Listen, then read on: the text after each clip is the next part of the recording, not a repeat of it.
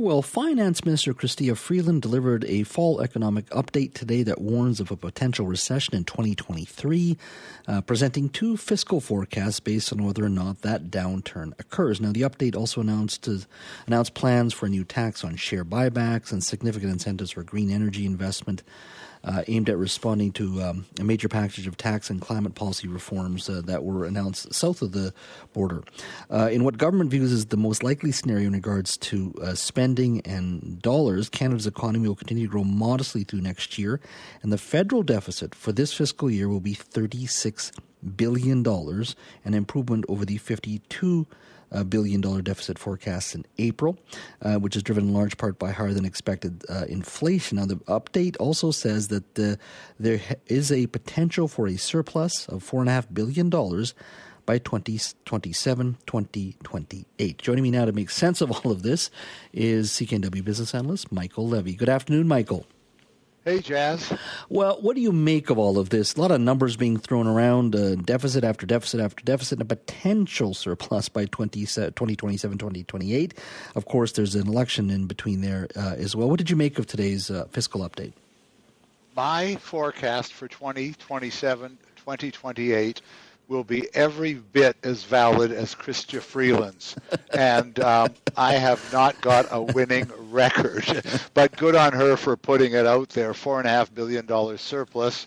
Um, I think my, my my first thought is is that if you are going to continue to spend then you cannot take your deficit down because you cannot count on revenues tax revenues particularly that are going to hold up compared to the absolute bonanza of tax revenues that the government got when everybody went back to work and businesses were humming on all eight cylinders. So um, that's a bit of, a, a, bit tentative, I would say. Um, I I got to think that uh, they are optimistic on. Uh, soft landing. I'm a little more pessimistic. Um, GDP slows to seven tenths of one percent for the soft landing, and hard landing is almost a one percent shrinkage, so minus nine tenths of one percent. I'm more on that uh, wavelength, Jas. A jobless rate 6.1. Uh, if it's soft landing, 6.6 percent. If it's a hard landing, anywhere in between. The deficits is where I have an argument of either 36 billion or 49 billion in 2023. I want to have this conversation with you about January whatever, and uh, I think the deficit is going to be pushing on 50 billion dollars, not 36. Wow. Now, one of the things that they uh, talked about today is the share, the stock buybacks. Now, the government uh, uh generally corporations buy their own stock from existing shareholders. It's a, a practice that's very common. The intention is to introduce a corporate tax of 2% that would apply to the, the I guess, the net value of the share buybacks.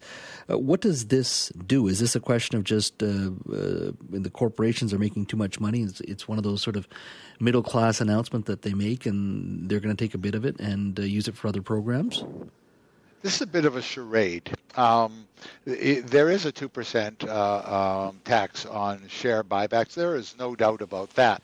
That is targeting directly the oil and gas industry. Don't even think about the rest and the cost to them because uh, they have said to Canadian corporations, Canadian industrial companies, uh, that if you direct money towards green energy or green re- uh, using green as the, the, the byword for anything that you're going to do to expand your businesses, to build on your businesses, you're going to get a 30% tax credit. That 30% tax credit, it won't take much to take care of the 2% uh, share buyback because they're going to get it back from another pocket from the government. There's no doubt about that. Oil and gas uh, companies, the the exploration or the uh, building of of, of bigger uh, uh resources here in, uh, in Canada, in Alberta, in Newfoundland, in order to pump more oil and gas. Canada doesn't want that.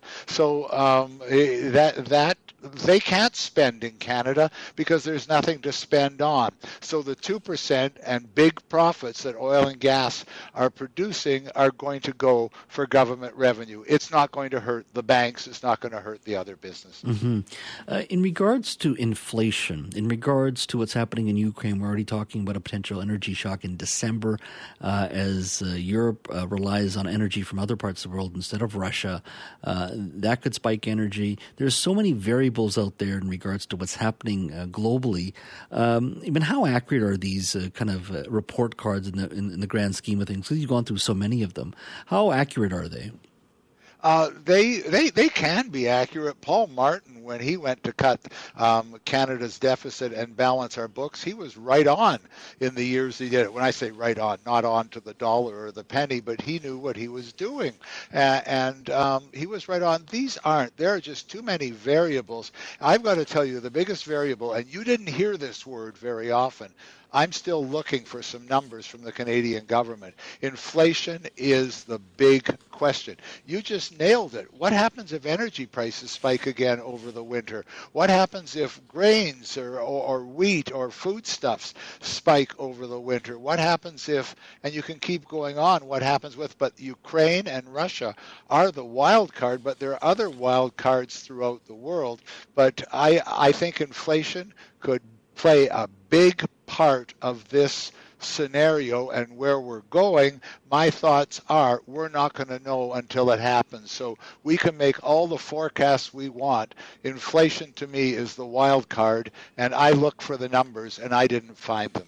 Yeah, it's, it's interesting. You know, uh, they're talking about oh potentially a surplus in 2027. If you look at the the revenue windfall just because of inflation, uh, looking at the numbers here, they're spending about 40 percent, 45 percent of that revenue windfall when they should probably be saving more. And I guess that's the the answer at the end of the day. When government gets revenue, they should be putting it away or cutting taxes somewhere. But in this case, they're spending about 45 percent of that revenue windfall already. Yeah. Yeah, how about just cutting your deficit? I mean, this is the worst thing. Now, with interest rates going up, your cost of borrowing, if your government, is going up too. If interest rates go up by a percent, the cost of borrowing for government goes up by a percent. Those that revenue has to come from some, somewhere. So if we have inflation at a half of one percent when we started out, and we now have inflation somewhere up around six percent, five and a half percent. Well, the everybody knows that if you have a loan and it's a variable rate loan, which is what governments are paying on on the government debt, that's our debt. Then your uh, costs are going to go up because interest is costing you more. And I think that the, the as I said, uh, if inflation is not uh, controlled, if inflation starts to run wild again, Jas, it's going to punch a lot of holes in this budget update. Yeah, absolutely. Michael, thank you so much for your time, my friend. Thanks, Jas.